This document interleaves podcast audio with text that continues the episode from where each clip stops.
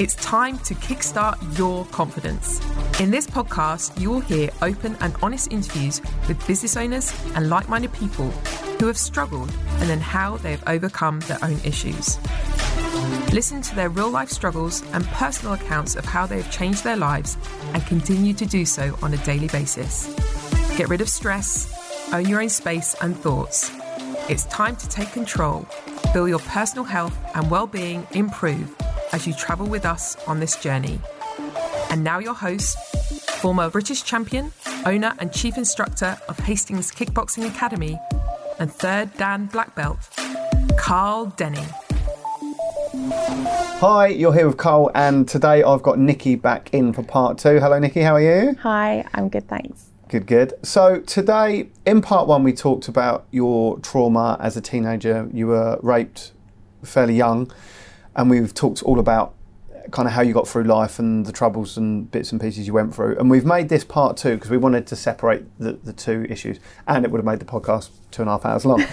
so, um, if you haven't listened to part one and you're interested in Nikki's story, then just go back and listen to um, Nikki's story in part one um, about what she went through in her childhood and how her life has completely now transformed. I think that's fair to say. Yeah, definitely. Um, and just before we, we went on to, to record, we were talking about, I think it's important to say, if you are a victim of rape quite recently, then the last thing is you're probably going to want to listen to is part two but this is 12 for you this is 12 years later on so. yeah it's, it's 12 years in my healing journey i suppose in yeah. that consciously recovering and i'm 40 now and it happened when i was 15 so Wow, so there was a long time before I even started doing the work really yeah. to get better. So if you're listening to this and you're uncomfortable hearing and talking about sex and everything to do with sex, then maybe this is not for you. But if you are interested in everything to do with sex, uh, Nikki is a, somatic sex coach. Yeah. Um, I'm learning about this as we go. so this is kind of out my comfort zone a little bit as well. So could you tell me um, a little bit more about being a somatic sex coach, what you do, and how you help people. Sure. So, somatic, it means um, the felt sense or an embodied sense. So, um, a sexologist or a sex coach could be someone that deals with the, the mental side of things, whereas somatics is how we feel things in our body. So, it's talking about things that come up for us, our challenges, helping people have better sex life, experience more pleasure, um, break through blockages they might have um, around their sexuality, enjoyment, um, conditioning they've had growing up or through social media or you yeah. know any life external sources, um, and it's a lot to do with understanding how we feel things in our body. So, so sometimes we walk around the world completely numb in some respects, and we're not having a full embodied experience of life. So you might not experience the amount of pleasure you could potentially.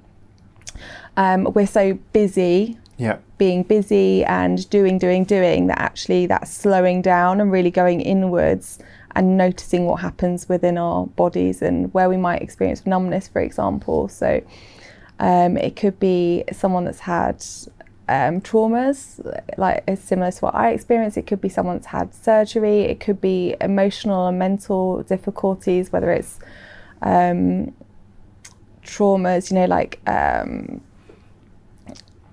it, mental, mental and emotional abuse, not just physical things. Yeah.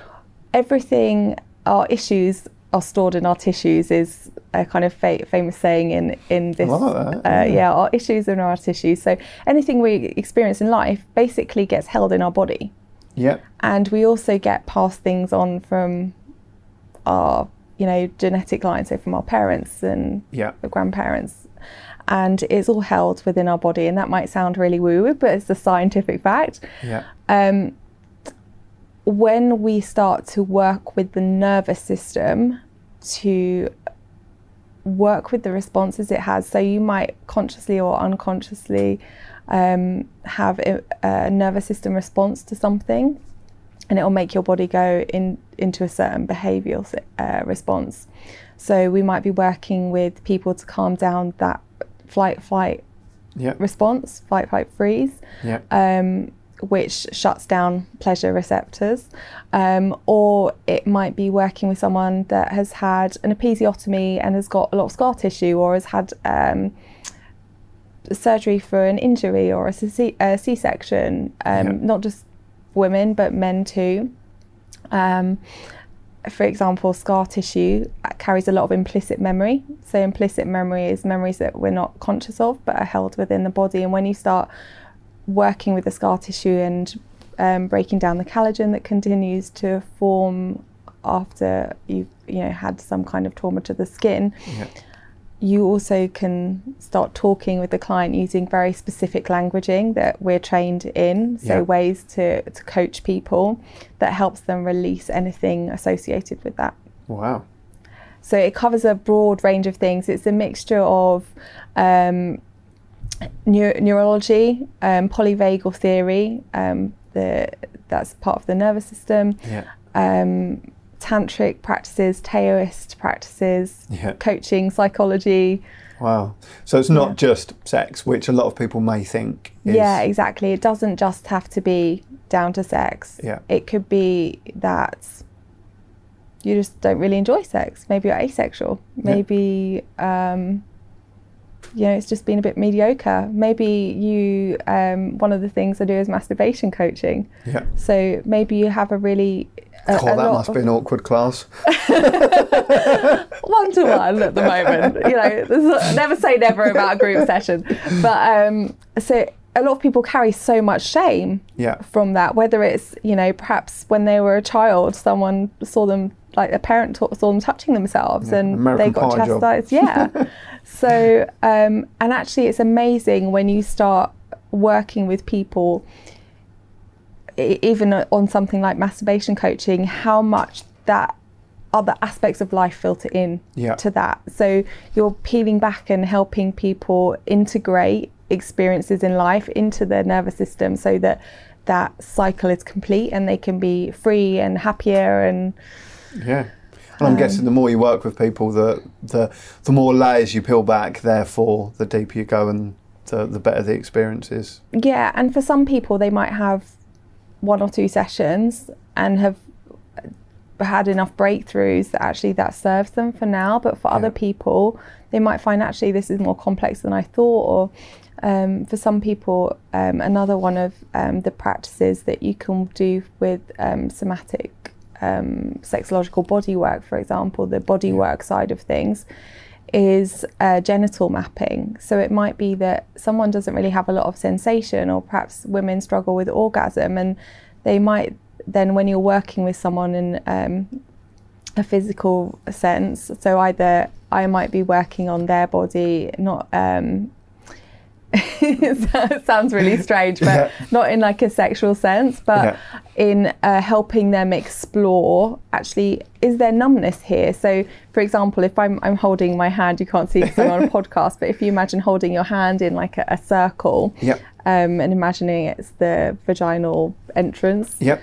and you might put your hand just your, your first two fingers i could coach someone via zoom or i could they could be in my treatment room Yep. Um, I could do it or they could do it, and they might put one finger on the outside. This is called genital mapping, Yep. and go, okay, what what did you notice about me holding my hand here? Yep. And they might say, I can't really feel anything. Yep. And then you could move your hand to another part, especially for someone that's had like an episiotomy, for example, and they could go, wow, that feels really prickly. Yep. And okay, what do you notice about that prickly feeling? Well, it's a bit uncomfortable and it feels a bit like sometimes when I have sex, I, I notice this. But perhaps they've never put the two and two together that, Yeah. I'm saying yet like I understand. Obviously, I don't, I don't have that pathway, but um, but it's the same for guys. So, um, you know, the, the, the neurological system is fascinating and it's amazing how our bodies shut down different pathways when Yeah. we've been through all kinds of stuff.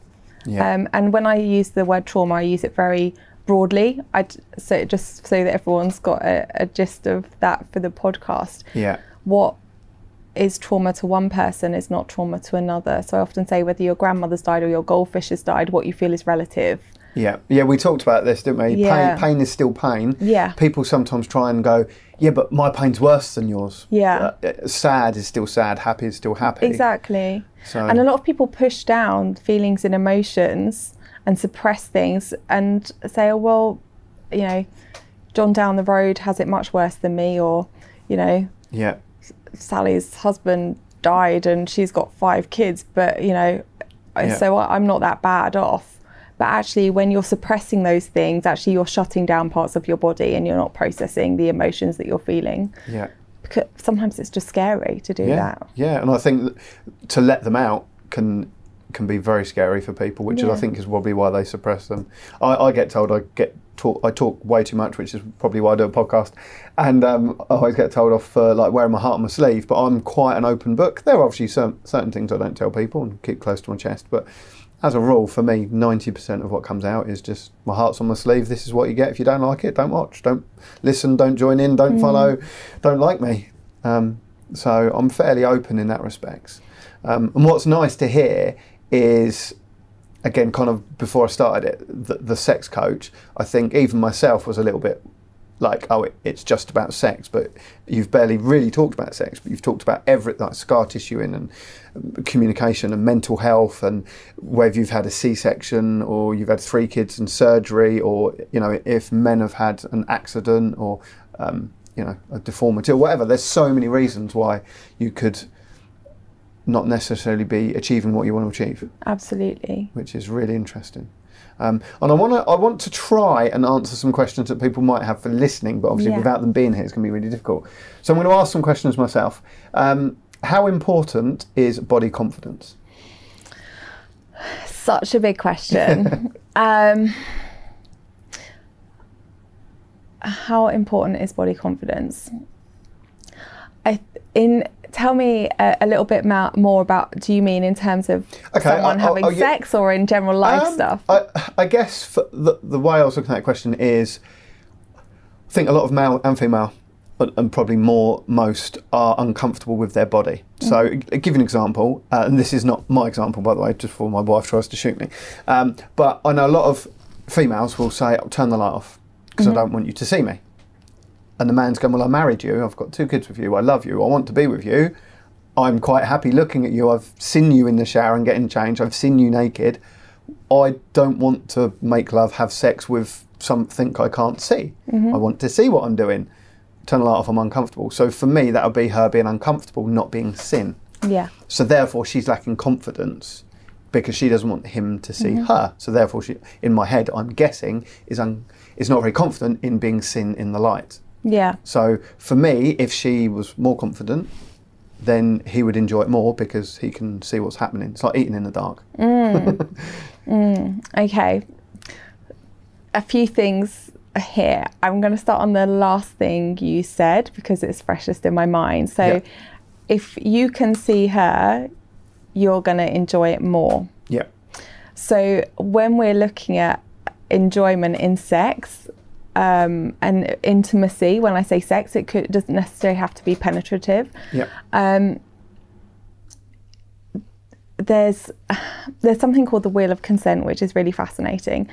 And it looks at what intention basically we're in a situation with. So you want the light on so you can enjoy it more but ha- but- but where is your enjoyment? Is it in your pleasure or is it in pleasuring her or both so if, if for her she can go more into her mind uh, uh, sorry more into her body and less out of her head Yep. with the light off ultimately she's probably going to feel a bit more pleasure Yeah. Makes sense. but then you're obviously missing out on the visual enjoyment aspect Yeah. of that. So, is there a way that you can help you enjoy seeing your wife Yeah. or your husband or, you know, um, and for them to feel comfortable too? And in, So like meet in the middle almost. yeah. Yeah. So is it lighting a candle? Is it Yeah. putting a, a light on the floor with a, a light piece of fabric over it? So you can see each other, but you know, she perhaps it's not feels more- daylight. yeah, it's not bright light. Yeah. And honestly, I've been there. You know, I hated um, my husband being seen. I'd never like sit like I'm going to be graphic now. Don't look at me, know. Yeah, with my legs open. Yeah. But actually, I'm at a point now where I feel really comfortable doing that with Yeah. the light full on afternoon sex. Thank you very much. and actually, the turn on for me is seeing the pleasure he has in in seeing all of me. But that's really Yeah. vulnerable place to be Yeah.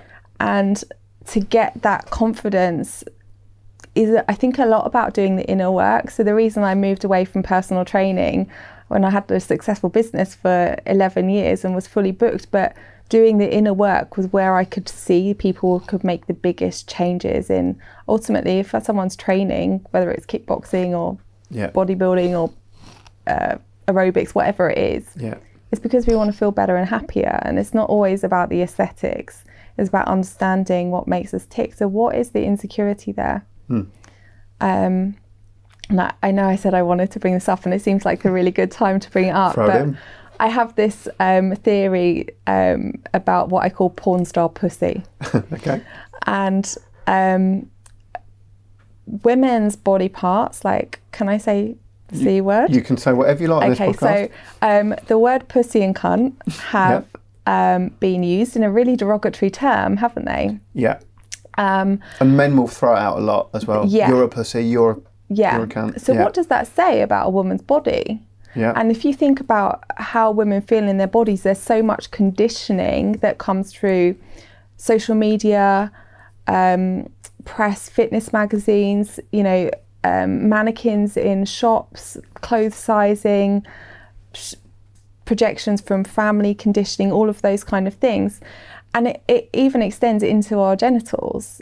So in pornography, traditionally you might see this sort of like, um, actually probably not so much in really old porn. You would have seen like big bushes and natural women, perhaps more. I'm not a porn connoisseur, so I don't really know, but just um, in the limited um, experience I have of pornography.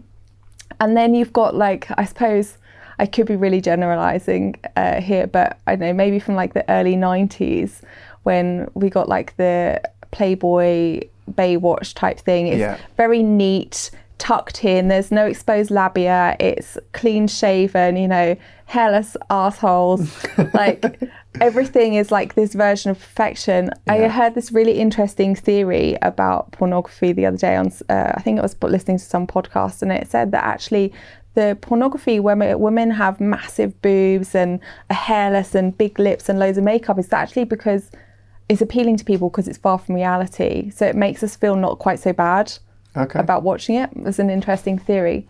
But actually, what that does, I think, is filter down like um, into what women actually really look like. Yeah. There's some amazing Instagram accounts and um, people that are doing fantastic work about helping women with body confidence around what their vulva or their yoni, yoni means sacred temple Yeah. in Sanskrit, what that looks like.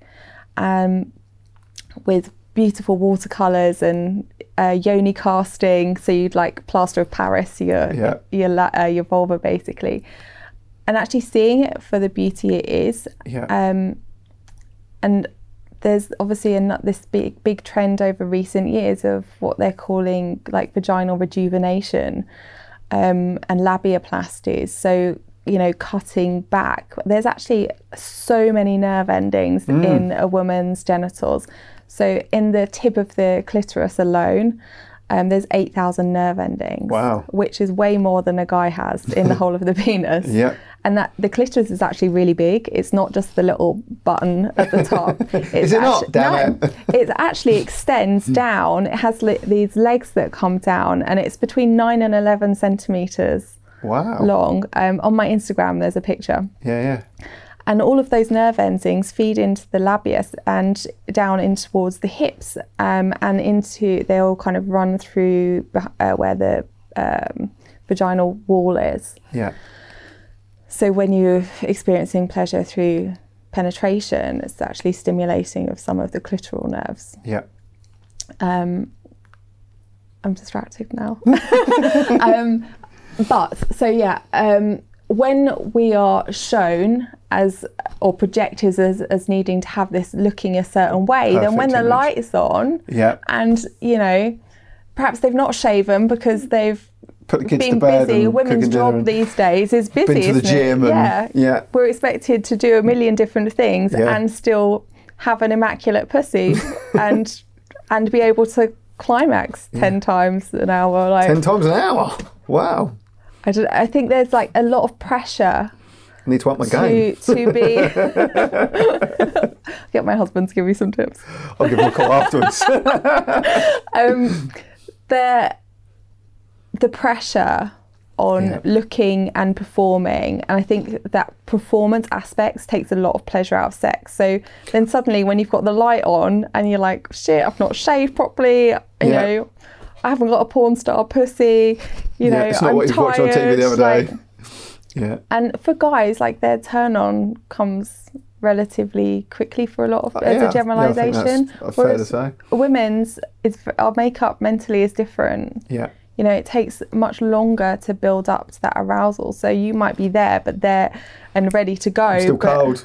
Yeah, she's cold. You know, perhaps she went straight in for a, the clit or a nipple when actually she wants She's you to kiss the side of her boob or her armpit or her Yeah, forearm or her hands for 10 minutes before you can even go, do you know what, love? Can we put the light on? I want to see a full frontal. There you go, men. So start kissing her hand and rubbing her neck. The hands are really sensitive. They've got the next amount of nerve endings to the genitals. Have they really? Hmm. Well, but yeah. As I tap the table. okay, so that's interesting as well to, to see it from the, the other side for some people that might not have thought about it that way. Because uh, again, I'm generalising myself, but I'm guessing a lot of men probably wouldn't think that way. So that's kind of nice to hear, open and honest from a woman's point of view. Um, the input, so therefore, that would roll us into communication, and then it's so hard to communicate what you may or may not want, um, and just to have that conversation. So you know, Yeah. the, their partner might not have the confidence to go. Well, instead of just sticking it in me, why can't you give me a neck rub or play with my hair for five minutes or give me a foot massage or light a candle? Yeah. So the importance of communication, I think, both ways as well. So whether it be the female sort of saying, "I'm not just a bucket," I hope not.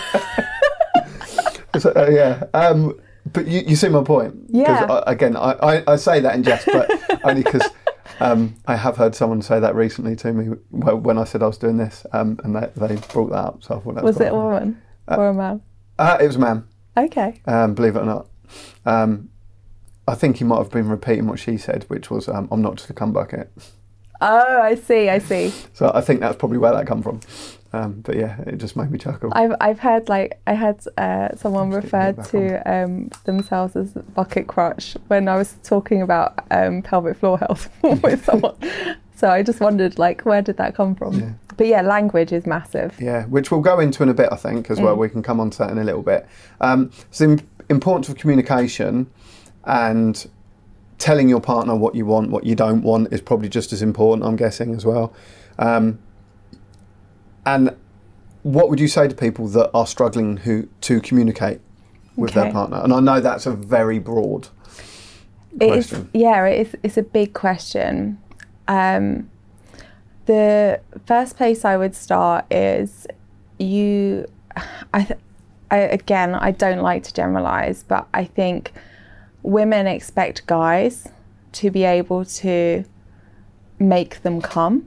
The only Yeah. people that are expo- uh, are responsible for our orgasm is ourselves. You're responsible for yours. I'm responsible for mine, for Yeah. example. So, with all the nerve endings that you, 8,000 was there? Yeah, in the head of the clitoris. Yeah, see that, and that's just one bit. That's not. That's just the that part of the body. You know, I don't know how to fly a helicopter, so Yeah. you know, I'll have a go, but it doesn't mean I'm going to survive at the end of it. So, for me, it's a skill. It's something you need to Yeah. learn. If, if you've never Yeah. been taught, how would you know? So, Absolutely. that communication part of teaching someone how that happens. Because again, e- um, every female, again, it's not that I've slept with loads of people, but are completely different. I don't like that. I do like that. Mm. Don't do this. Please do that. So, the communicating what you like and dislike. and this might help women from a woman's perspective. Um, I honestly, so I also have been guilty of this, expecting to like have an amazing sex life without actually having to say anything because Yeah. I was too embarrassed to say what I liked, didn't like, what my needs and desires were, etc. But when I trained in somatic body work, the first time, one of the things I had to do was um, mapping someone's pleasure. So um, one of my amazing friends volunteered for me, and um, it was about finding where she felt pleasure in her body. So it was in the genital area specifically for this assignment. And we did a mapping exploration, and it's not like um, uh, a sexual experience. It's not like that. It's a very kind of um, I am the practitioner, you're the the client. It's a bit like if someone examined your knee. Okay. It's that kind of thing, but you're examining Parts of their body. parts of other parts of their body. Like the genitals is really no different than an arm or a hand, but we we project them in a certain way. Yeah. And I honestly had a newfound respect for anyone that was into pussies because I could not believe like how can you be in this position and I was I had like a massage bed because I was on like in my treatment room and had the Yeah. practitioner table um I wasn't like naked on a as- angle on a bed trying to like do some contortionist movement and pleasure someone at the same time Yeah. I was standing next to her, fully clothed. You know, she- Yeah. it was very kind of, um, uh, yeah, cl- like in a clinical way. Yeah. It's almost impossible to like to one want to treat someone's body with such sacred respect Yeah. and and care, and two turn her on, like, find her G spot, find the things that she likes Yeah. um, so that she can work out actually when I, my husband's touching me, I want him to um, explore this more, you know, and and I'm there like, oh my god, like I don't want to hurt her. At the same time, I really wanted to like be able to help her with the thing I was helping her with, and try and get the right angle and movement and It's really hard. it's really hard. and if you've got someone that's just laying there, Yeah. too embarrassed to tell you, like I w- I'm trained to ask her very specific questions in very particular ways so that yeah. she is working on exploring, you know, actually, I have got loads of numbness in this area. Why have I got that numbness and what does that mean? And when I when I realize that, how does that make me feel? So we're talking in an embodied perspective so she can feel more into her body and notice that actually what does it feel like to know that I've got that numb area of numbness here from Yeah. having my children or um, so I've I've been trained in this, and it's hard. So if you've got a guy, no matter how many women you've slept with, every single person's body is different. Yeah. Um, and I think women need to be vulnerable and brave, or both partners need to be vulnerable and brave, not just women, and communicate what they want. Um, so the the first thing is is that they they need to be vulnerable, and that's really fucking scary. yeah. And the second thing is if if you don't know what you want, how can you even tell your partner? Um, so that's where, like I mentioned earlier, masturbation coaching. We have so much shame around self pleasure, Yeah. and also self pleasure for someone might be getting their rabbit and sticking a vibrator on their clit for five seconds and coming and and then expecting their partner to do the same thing but actually one that you'll probably be capable of much more expansive pleasure than that Yeah.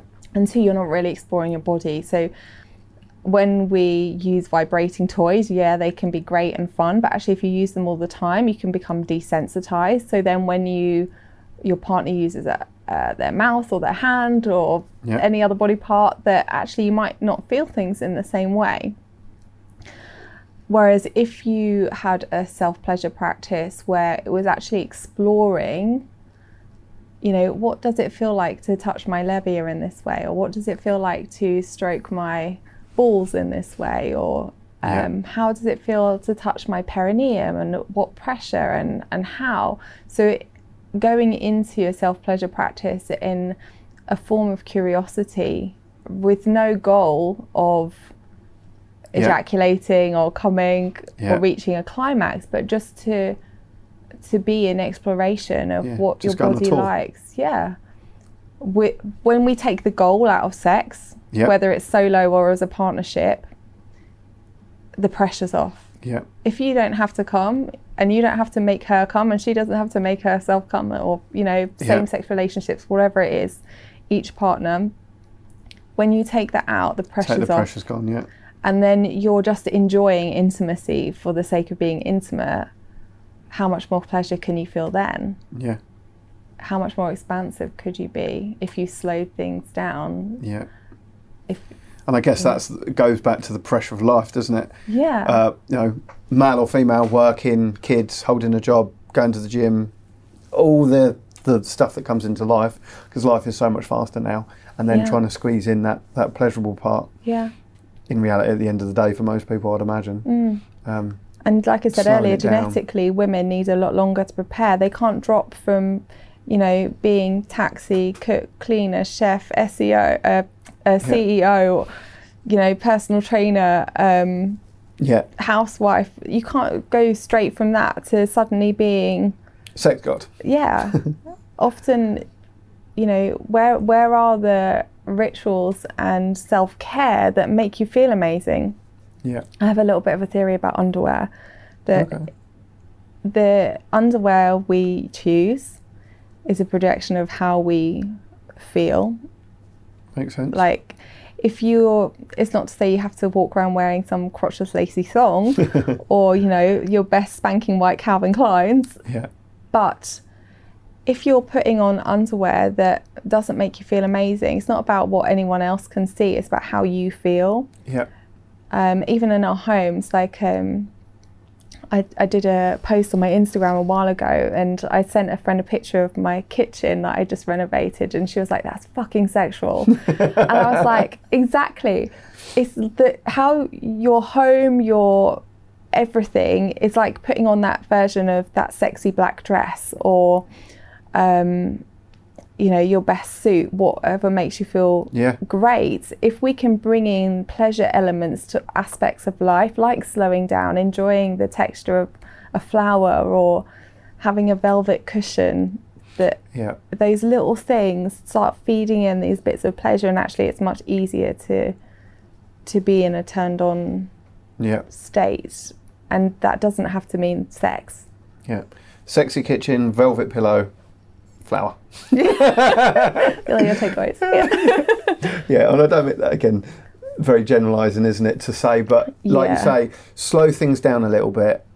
Try and put a bit more time in. Put some communication in Yeah. between the pair of you. yeah Uh, a, a bit of exploring, if you can find the time, Mm. yeah and if you can find the confidence. yeah Um, and, and again, the way you've explained it now as well, I, I can see, like anything, whether it be going to school for education, coming to a, a dojo to train in martial arts, boxing, jiu-jitsu, um, it, you're learning a skill, aren't you? you? You go to a professional or practitioner for that skill, Yeah. and I guess this is no different. It's just it, it's much more of a touchier subject yeah for and many people. that communication is so difficult uh, difficult because you can say what you want to say and there are ways to say things that make it land uh, clearly. Yeah, but you can't choose how someone responds to that.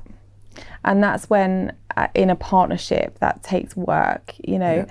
Um, if you want your partner to express their needs and desires but they might say something like that you think is way out there and you go fuck that's a bit kinky isn't it and you're projecting shame in that situation, how Yeah. can you expect them to f- feel vulnerable to share that with you, and vice versa? Um, how we say something could be, I don't know. Say for example, I'm going to think of something really extreme, just for the example here. Um, say um, you want, I don't know, you wanted to try pegging it's maybe not that extreme, but um, say you wanted to try pegging and you went to your wife and you went, look, um, I really want you to fuck me up the ass. and um, yeah, it's a real turn on for me. Um, what do you reckon, love? Please. Um, she might go, fuck?" Yeah. But if you're Oh, engaging in this conversation where you say to her, darling, like, I absolutely adore our intimacy and our relationship. But I was really thinking that what how would you feel about trying some new stuff? And she might go, Oh, I'm I'm open to that. And you could go, Okay, why don't we choose a time when the kids aren't around and we've got time to really talk about it to have a chat? and you could go, okay, great. Like your wife will go, why don't we run a bath together tonight and have a chat? And then Yeah. you know you might go upstairs and run the bath and put a couple of candles on and Yeah. make it feel a bit nice and go. see, I was really thinking I'd love to try this new stuff with you, and I totally understand if you're not up for it. And if you're not, there's re- it's really not a problem. Um, but I'd also love to know a bit about you know what do you want to try and and you i understand you might not be comfortable saying much at the moment but it would be good if we could open that communication Yeah, yeah. what do you think Yeah. So laying some foundations yeah down. like what do you think how do Yeah. you, how would you feel about discussing it and then you start to like communicate a bit better and then Yeah. you, you might go I've really seen this. Seen this double-ended dildo. I thought it might be really good to try. like, it's, I really fancy pegging. Would you give it a go? yeah. and she might go, um, oh, I, d- I don't know, that's for me. And you could, like, she might not be up for it. And you could go, I totally understand. Maybe have a think about it and um, do some research and, and come back to me. And Yeah. if you are great, and if you're not, is there something else you'd like to try instead? What is there? A, what What do you fancy giving a go? Rather than being feeling shame about asking and going into that, you know, they might not be ready to hear what we want, Yeah. um, but how we ask for it, and that we say, I totally understand if you're not into it, but I'd love to try it. And if that's not for you, what would you like to do instead? Yeah. And then that opens that communication up again. So then she Yeah. might come and go, I don't really fancy doing that, but maybe we could just try playing with a butt plug. That feels a, a little bit uncomfortable, but I'm willing to Yeah. That's a it a little step I can take. and then go, okay, well, why don't we just we get one and we play with it, and it doesn't have to be penetration. It could just be, you know, using it on the outside, and then we see where we go from there. Yeah. And it's just these tiny little steps, but reassuring each other that actually it's okay if you don't want it. And the same as if someone, um, like I just said, if someone um, came came to me with a request and and I went, "Fuck you, weirdo," they're gonna literally they it's taken all of their courage Yeah. you want them you want to perhaps experience i'm sure most people experience their partner in extreme pleasure as a real turn on so then if you're going to shut them down with shame Yeah. you're not going to get that Yeah. So we need to find a way to communicate where we're not shaming each other and bringing each other down and yes things might freak us out but actually you might be surprised there's things Yeah. that i love now that a few years ago I like, would have gone. "Whoa." I mean, even like a few months ago, I would have gone, "What?" or did go, "What?" and then I was like, "Do you know what? Let's give it a try." Yeah. You so again, baby know. steps, Yeah, baby steps, little steps. and just watching the language, the shame, like not shaming people, and It's okay to ask, It's okay to but don't judge Yeah, on either side of the fence. Mm. Um, so, some advice now. If we can move on to some advice for maybe some people. So, I've got some questions that people may want to know. Um, I can't even read my own writing. Um, if you don't know what you want or what you like, again, we, we have kind of we've talked about Hmm. it. Um, understanding what you like, so you can then tell your partner yeah, what you like is really important. And again, I'm guessing communication will be the best way yeah, of finding out what you want, what you like, what pleases you, Mm-hmm. and then giving that information to your partner. I guess. and being brutally honest with yourself. Yeah. Um, this very wise, incredible sex coach um, said in a workshop I attended once that people only use 10% of their sexuality. So if we're only using 10% of our sexual potential, Yeah. what are we doing with that other 90%? Maybe being a bit scared about it. Yeah. Maybe going off and having an affair with someone where we would get that other percentage from. Maybe texting, watching porn. Like there are other ways that you might be getting that. Whereas if you actually shared that 90% with your partner with that kind of communication, the I'd like to try this. Would you be interested? If not, what would you what would you like to do with it or is there something else? Yeah. We can expand that together rather than shutting it down. Um, so it really unless we're really honest about our own sexuality, how can we be honest with our, anyone else? Like it took me years to be really honest about my sexuality and what that meant and and how to navigate that but a lot to do with like shame I put on myself and how I thought society Yeah. would view me etc so if we can once we're really honest with ourselves actually it can really open ourselves up for expansion but we've got to be brave with ourselves Yeah. Which takes Um, a lot of confidence. yeah And, and- trust and belief as well. and yeah self-compassion Yeah. um, and knowing that there's a, if if you're into a certain kink, there's a, there's definitely a load of other people that are probably into it. I can tell you. Um, and again, like masturbation coaching, those self pleasure explorations, um, speaking to someone like myself, or if you don't want to speak to me, I can make some recommendations Yeah. for that. But really starting with us, we're responsible for our own pleasure. Your partner is responsible for their pleasure. And when we communicate and bring that together, that's When the magic happens. yeah. But even if you're in, you're not in a sexual relationship, you can still have incredible solo sex. Yeah. I mean, use a butt plug and a dildo on your own. Like, And then there's no complaints. yeah. and if there is, you've only got yourself to blame. But then when you go to, you are in a relationship Yeah. and someone goes, What do you like in bed? What, or in the Right, front room get- or the kitchen Yeah, or get- anywhere else? Yeah, get like, your pen and paper. yeah, Yeah. you know.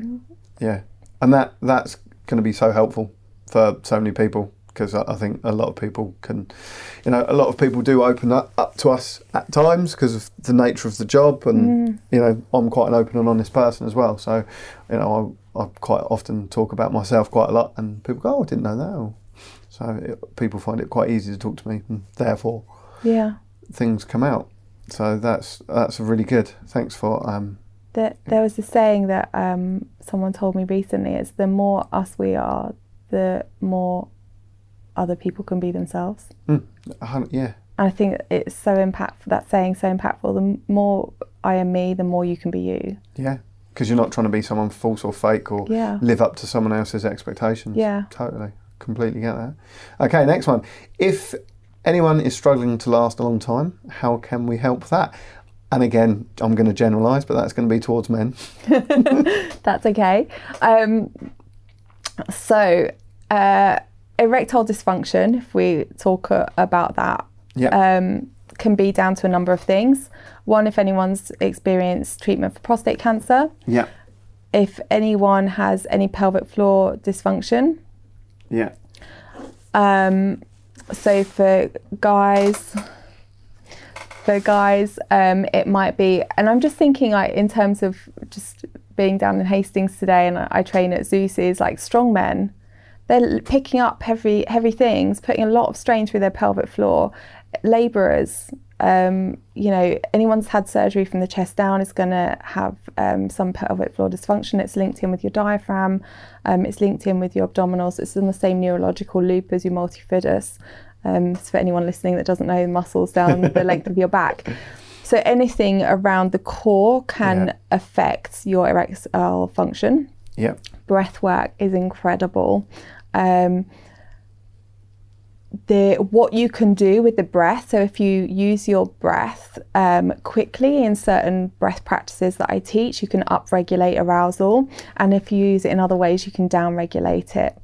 Um, so really, one strengthening the pelvic floor Yeah. uh, really helps um, with erectile dysfunction and breath practices to help you last longer. And actually, when you start using the breath practices, um, you um, might find, and I have taught, people to be able to climax but without ejaculation. So you end up having full body orgasms. You might have like a third eye orgasm, Yeah. uh, orgasm through your G spot, um, you know, the prostate for men. Um, so that you, when you start playing with these things, you can experience more pleasure. So even if Yeah. you, you could obviously with erectile dysfunction, there's other medication routes that you can go down. Um, but I would definitely say, even for anyone that just wants to last longer and that they've already got a good sex life, actually starting to play with breath work's amazing. Yeah. But again, somatic sex coaching can help Amazing. with that, and um, I can recommend guys Yeah. that uh, are somatic sex coaches. Fantastic. Great answer. So there you go. Get into your breathing. yeah, for and for one. women, the same. Yeah. Breath work, amazing. I must Um, admit, I do feel it's a bit of a bum deal because if if a woman makes a man come in like five seconds, she's like, "Oh, is that all?" But if a man makes a female come in five seconds, he's like a superhero. yeah so I, i've got a thing about this and actually if so for a guy if you're going straight in um, and i know you're you're going to go and lick, lick someone out and you're focusing on their clit and they have clitoral orgasm actually what that does is drain sexual energy Yeah. and actually if you can play with arousal through the rest of their body so through different strokes techniques um, different things that help build that breath work again using breath practices to upregulate arousal Yeah. women can have a much deeper longer orgasm than just clitoral Yeah. and some women can't orgasm vaginally some women can you, Yeah. you can grow you can or some people can learn to orgasm vaginally um, the clitoris is all part of that Yeah. but yeah, I think it, it although guys could be the hero for making it happen quickly, actually, if you allowed more time It could be the murder. and then actually the clitoral orgasm through direct clitoral stimulation was the final cherry on the cake, Yeah. that's better, right? Boom. yeah, exactly. There's a really amazing um, thing that you can look up, and it's it's like uh, communication wise. There's something called the five languages of love, which if it's about it's for communication. So how you might receive love and how your wife might receive love is different things. So you might like words of affirmation. She might like you to take the bins out, but if you're talking sweet at her and the bin's piling up and she's dealing with something else, she's going to be pissed off and vice versa. Yeah. So the five languages of love in terms of communication is something I recommend looking up. Um, but there's also a version of that for sexual pleasure called the Erotic Blueprint by someone called Jaiya. And it's basically like a kind of test you can take to see what kind of um, pleasure um, experiences you are. So there's Yeah. Five different types, if I remember correctly. So you might be kin- kinky, where you like BDSM and shibari and spanking, or you might be energetic, where you like really gentle, like touch and really like soft, slow feathers. You might be sensual. You you know, there's there's different types. So if you also know that, Yeah. that's going to It's adding to the. yeah, you want to make sure you're on the same wavelength. So if she's into kinky and you're into sensual, there's going to probably be a mismatch there. But if you know that, You can work towards. you can work towards it. Yeah, amazing. So again, we're finding out loads, uh, which is really really cool. um, again, we've talked about the confidence. Confidence is key. Communication is key. Um, the best way to tell your partner. Again, we've talked about that, haven't we? we? You know, having that conversation, maybe laying some groundwork for it. So Yeah. if you're going to tell your partner, don't just come out with something like like you said, I want to stick a butt plug up your bum. Yeah, or or you know, go, oh, you're so fucking frigid. Yeah. like Yeah, this- because this again, you're throwing shame at it, aren't you? Yeah, throwing shame, Yeah. taking shame out, and sometimes what is shame to you is sh- not shame to somebody else, Mm. and something really simple could trigger that. Again, it depends on our life experiences. Yeah, I thought I was open minded, then I spoke to you. oh, maybe I'm frigid. But I hated that. Like at, at school, I was so shy, and that word was bounded around. Yeah, You know. yeah, it's, it's, and again, it, it, it goes to put a negative impact on your sexual experiences Mm. as you're growing up. Um, again, the best way to ask for something new. Again, we've we've covered all my questions. Um, pelvic floor skills and training. One one Yeah. of the things I've really taken away from this this podcast so far is it's not just sex, is it? I mean, it is literally training and education and communication and confidence. Um, we've talked about the core.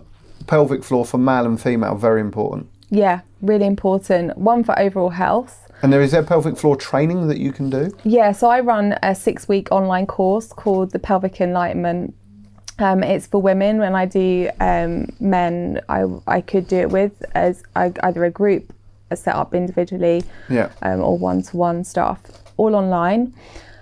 Um, I'll teach everything that you need to know about pelvic floor health. So it could be that perhaps you've had a prolapse, um, perhaps you've already had surgery, and unfortunately, pro- pelvic floor surgery is not particularly successful, and you still need to do your pelvic floor exercises afterwards. Um, the more uh, the way I teach it is about strengthening the pelvic floor, but also about learning how to release and relax. So if you want to have an amazing climax, you actually need to learn to relax a little bit. But it, I also teach that embodied practice, so how to feel into your body, actually really connect with your body. A lot of people don't know where their pelvic floor is, so um, a a lot of people might do a pelvic floor exercise as a quick squeeze in the supermarket or when they're in the car. But actually, the pelvic floor covers the anus all the way round to um, right up in the pelvic bone. And there's about 22, 23 muscles that make up the pelvic bowl, but actually, a lot more muscles that join in from the rest of the body. So you might have an injury in your ankle or your knee and it's affecting your pelvic floor. So, learning that there might be areas of tightness, there might be areas of weakness, um, and really feeling. So, when I teach people how to feel the whole of their pelvic floor through doing the course, I've actually had a lot of feedback where women have gone, I've never had a vaginal orgasm. And on week four, they've had like, you know, full on squirting sex Wow. um, and they've never had that before. And people don't have to want to improve their sex life to come and do the pelvic floor course. The, I'd run a sex and desire workshop yeah. uh, as part of that, but it's optional. Yeah. But for guys as well, strengthening their pelvic floor is going to, and using the breath is going to help them last longer. Amazing. Um, but ultimately, if you think about uh, what a skeleton looks like, and you've got like the hip bones, and then um, I, I haven't got a visual here to show you, but if you Google pelvic anatomy, yeah. and you'll see like the pelvis. Um, the difference is for men they have two holes and women have three in the muscles of the pelvic floor. Um, but they link in with the diaphragm, so anything to do with our breath. Um, also, our gut health massively affects our pelvic floor. So if you've got um, uh, gut issues, um, IBS Yeah. is actually a symptom of other things, commonly linked to trauma, stress, anxiety, depression. Yeah. Um, that feeds into gut health. So for guys, erectile dysfunction. For women, bladder issues, bowel Yeah. issues. Well, men bowel issues as well. So it's a huge part of our body Yeah, that actually gets huge, yeah. very little thought Yeah. until That it's gone sense. wrong. Usually. yeah. And then Um, it's too late. Yeah, but it's that unfortunately they've kind of over sexualized pelvic floor ads where people think that it's really normal to have a pelvic floor dysfunction, or perhaps they might get a sudden urge out of nowhere to go to the toilet. Like, usually, if they put the key in the lock or they go to do so, something like go out the house or get to a certain point on a walk and not even realize that actually getting a sudden urge and not being able to control it is also a pelvic floor issue. So, a lot of people don't even realize that they're experiencing something Yeah. but it's it's common, but it's not normal. So it's something that people need to address. Ah, there you go. Fantastic. Uh, so this has been quite an educational one, which I really didn't think, well, I didn't think, but you know, I'm quite blown away by the amount of the bits that we've covered. In um, oh, a sentence won't be enough, but in a, in a, in a paragraph, could you summarise for people that are listening, say the five key areas if that if there is five key areas to what you think would help them either with them, themselves or with their partner in in their sex life or going around the if there's any um, like I say um, surgery or bits and pieces does that does that make sense Yeah. Okay. Um, brutal honesty with yourself. number one. If we Yeah. can't be honest with ourselves, how can we be honest with anyone else? Um, kind, considerate, empathetic uh, um, communication. Yeah. So when we yeah. are communicating something, there's no point chucking things about in an argument. Like think about what you want to say and understand that you can't change someone's response. And a guy might be in his ego. When you go and say, "Darling, I, I, I really want to come more," the guy might go, "Oh, well, what's wrong with what I'm doing already? Oh, you never communicate anything. Yeah. You just lay there. Uh, you want the lights off." Um, but yeah, so really thinking about how you can communicate together and knowing that a partnership is a partnership. It's got to be two way thing. Yeah, yeah. Um, anyone that's experienced any trauma, hopefully you can tell if you've listened from one to two that actually you can go from being in this really dark place to actually having a phenomenal relationship with yourself, your body, your well being, and Yeah. A relationship with other people. But that has to start with us. We have to do the work. There is light at the end of the tunnel, There which is is why I wanted to make this two parts because I, I didn't think people would want to listen to this if they're Mm. trying to deal with part one. Yeah, and it's difficult and it takes time.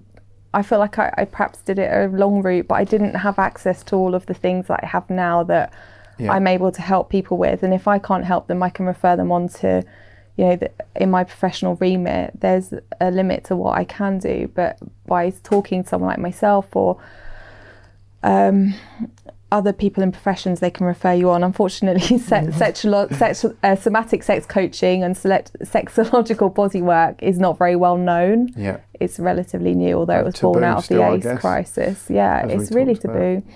Um, but just reaching out to somebody and communicating. But we have to be honest with ourselves and start understanding our bodies and how that works. Amazing. So, if anyone needs any help or any advice a Mm-hmm. bit deeper or c- to come on your course, literally, Yeah. uh, how can I get hold of you? Um, so you can find me at celestialsoul.co.uk. My Instagram is celestial soul coach. Um, we'll put the links, I'm sure, in the show notes. Um, and literally just drop me a message either on Instagram or via my website. Um, my next course for pelvic floor health runs February, but I run them uh, roughly every six to eight weeks. And yeah, drop me an email, and I work one to one, but also on Zoom. Like it's amazing how much you can Yeah. do on Zoom. The sex coaching, even the somatic um, body work, works brilliantly on Zoom, and often people feel a lot more comfortable in their Yeah, own in their own homes. home, yeah, amazing. Thank you so much once again for coming back in. Thank I've learned you. some stuff today, which was cool.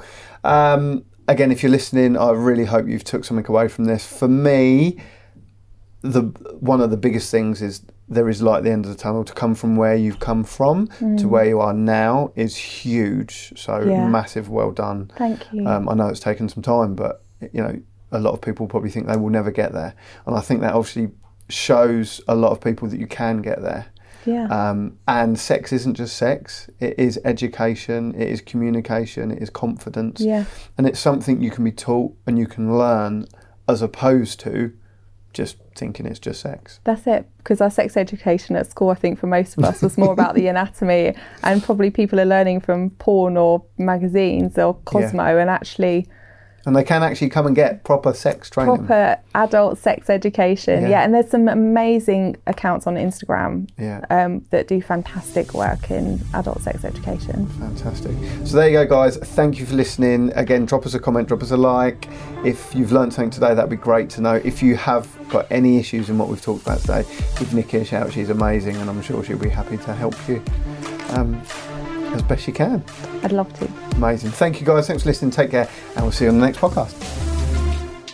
Thank you for listening. If you enjoyed today's chat, have any questions or feedback for us, or would like to be on one of our podcasts, leave a review and we will happily get back to you.